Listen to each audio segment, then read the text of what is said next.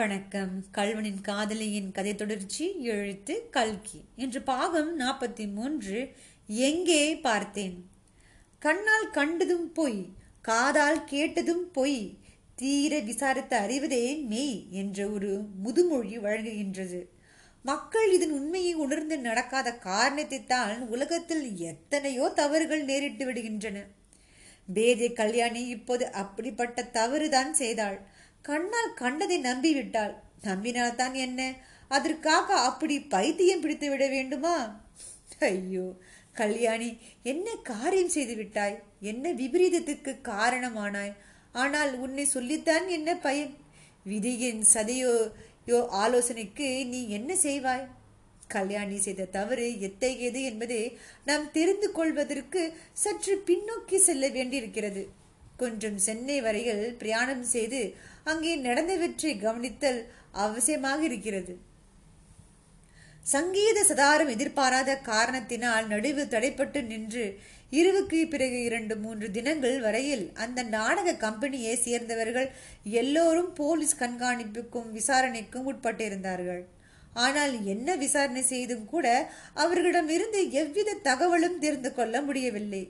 தாங்கள் சென்னைக்கு வரும் வழியில் தற்செயலாக ரயிலில் வந்து சேர்ந்தவன் முத்தையன் என்றும் தங்களிடம் பலராம் என்று பெயர் கொடுத்திருந்தான் என்றும் சிறந்த நடிப்பு திறமை அவனிடம் இருந்தபடியால் தங்கள் கம்பெனியில் சேர்ந்து கொண்டதாகவும் மற்றபடி அவனை பற்றி தங்களுக்கு ஒன்றுமே தெரியாது என்றும் சொல்லிவிட்டார்கள்.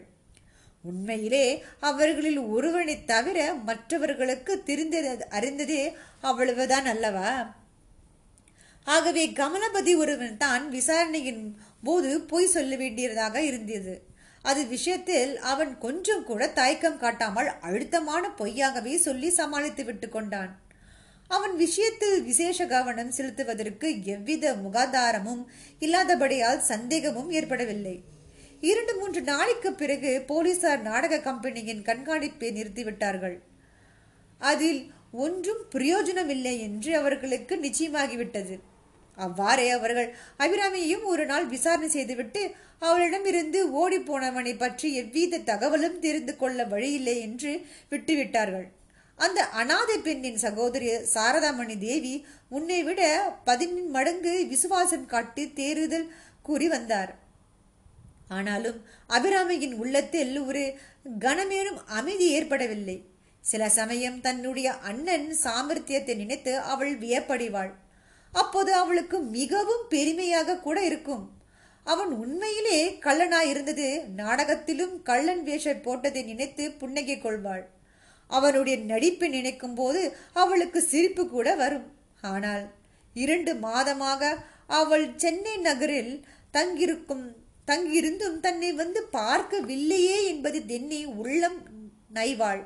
பிறகு தான் மூர்ச்சி அடைந்து விழுந்தபடியால் தான் அவன் இன்னான் என தெரிந்து தன்பதையும் அதனால் தான் அவன் ஓட வேண்டியிருந்த என்பதையும் எண்ணும்போது அவளுடைய நெஞ்சி வெடித்து விடும் போல் இருக்கும். ஐயோ இந்த பாவியினால் முத்தையனுக்கு எப்போது துன்பம்தானா என்று எண்ணி உருகுவாள் பிறகு அத்தனை போலீஸ் பந்தோபஸ்தங்களுக்கு இடையில் அவன் மறுபடி தப்பித்து கொண்டு போனதை நினைக்கும் போது அவளுக்கு உற்சாகம் உண்டாகும். இப்படி இருக்கும்போது ஒரு நாள் அவளை யாரோ பார்க்க வந்திருப்பதாகவும் வித்தியாலயத்தின் தலைவி அழைத்து வர சொன்னதாகவும் ஒரு மாணவி வந்து கூறினாள்.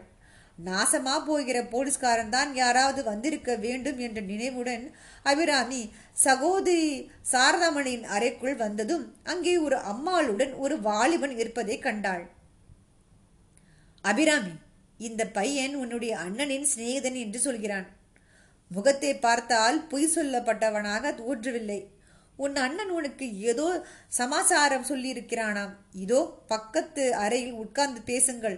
சரியாக பதினைந்து நிமிஷம் கொடுத்திருக்கிறேன் என்று சகோதரி சாரதாமணி கூறினாள். இப்படி அவர் சொல்லி வரும்போதே அபிராமி ஆவல் ததும்பும் கண்களால் கமலபதியை நோக்கினாள். அடுத்த அறைக்குள் சென்றதும் அம்மாள் சொன்னது நிஜம்தானா? நீங்கள் என் அண்ணனின் சிநேகிதரா? எனக்கு கூட உங்களை எங்கேயோ பார்த்த ஞாபகமாக இருக்கிறதே என்றாள். ஆமாம் பத்து நாளைக்கு முன்பு என்னுடைய விதவி தங்கிக்கு இந்த வித்தாலயத்தில் ஒரு இடம் கிடைக்குமா என்று பார்ப்பதற்காக வந்தேன். அது உங்களுடைய தலைவிக்கு ஞாபகம் இல்லை. உனக்கு ஞாபகம் இருப்பதாக தோன்றுகிறது என்றான் கமலபதி. ஐயோ பாவம். அப்படி ஒரு தங்கை உங்களுக்கு இருக்கிறாளா? அவளை வித்தியாலயத்தில் சேர்த்து விட்டீர்களா? இல்லை. வித்தியாலயத்தில் சேர்ப்பதற்குள் அவள் செத்துப்போனாள். நானே கொன்றுவிட்டேன் என்று சொல்லிவிட்டு கமலபதி சிரித்தான். இந்த ஆசாமிக்கு பைத்தியம் போல அல்லவா இருக்கிறது?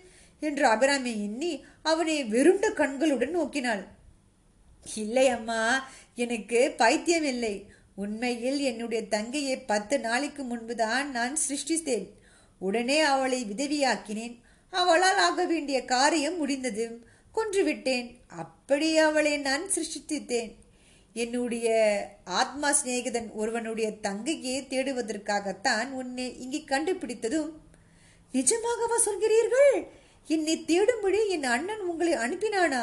என் ஞாபகம் அவனுக்கு இருந்ததா? உன் ஞாபகத்தை தவிர வேறு ஞாபகமே அவனுக்கு கிடையாது.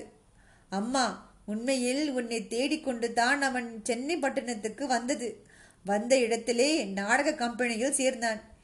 என்ன யோசிக்கிறாய்? என்று கமலபதி கேட்டான். உங்களை பார்த்ததிலிருந்து ஏதோ ஞாபகம் தொண்டில் அடிக்கிறது. மனதிற்கு வர மாட்டேங்கின்றது. அன்று இந்த வித்தியாலயத்தில் உங்களை பார்த்த ஞாபகமே எனக்கு இல்லை வேறு எங்கேயோ பார்த்தது போல் இருக்கிறது. உங்களுக்கு நினைவில்லையா? ஆமாம் இன்னும் ஒரு இடத்தில் பார்த்திருக்கிறாய். அதுவும் சமீபத்தில் தான் நான் தான் சதாரம் என்றான் கமலபதி ஓஹோ என்று சொல்லி அபிராமி சிரித்தாள். பளிச்சென்று அவளுக்கு ஞாபகம் வந்துவிட்டது. அவனுடைய ஸ்திரீ வேஷத்தை நினைத்தபோது அவளுக்கு தாங்க முடியாமல் சிரிப்பு வந்தது. பக்கத்து அறையில் இருந்த சாரதாமணி கோபித்துக் கொள்ளப் போகிறாரோ என்று பயந்து வாயை மூடிக்கொண்டாள்.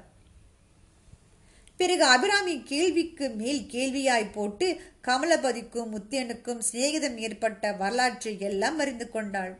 முத்தையன் மதில் சுவர் ஓரம் நின்று அபிராமியை பார்த்ததையும் அவளை அவளுடைய பாட்டை கேட்டதையும் கமலபதி சொன்னபோது அவள் கண்ணீர் பெருக்கினாள் பிறகு முத்தையன் நாடக கம்பெனி உடனே மலாய் நாட்டுக்கு போக உத்தேசித்திருந்ததை சொன்னதும் அபிராமி ஐயோ அதெல்லாம் இந்த பாவினால்தானே வீணாய் போய்விட்டது. நான் பெண்ணாய் பிறந்ததே என் அண்ணனுடைய துன்பத்துக்காகத்தான் என்று சொல்லி விம்மி அழத் தொடங்கிவிட்டாள். கமலாபதி அவளுக்கு ஆறுதல் கூறி தைரியம் சொன்னான். இப்போது ஒன்றும் மோச போய்விடவில்லை. அபிராமி உன் அண்ணனே தப்பிக்கும் பொறுப்பு என்னுடையது. இந்த நிமிஷத்தில் அவன் எங்கிருக்கிறான் என்று எனக்கு தெரியும். இன்னும் இரண்டு நாளில் அவனிடத்துக்கு கிளம்ப போகிறேன். எல்லா ஏற்பாடுகளும் செய்துவிட்டேன். அடுத்த மாதம் இந்த நாளில் உன் அண்ணன் இந்த நாட்டிலே இருக்க மாட்டான். அதற்கு நானாயிற்று நீ கவலைப்படாதே என்றான்.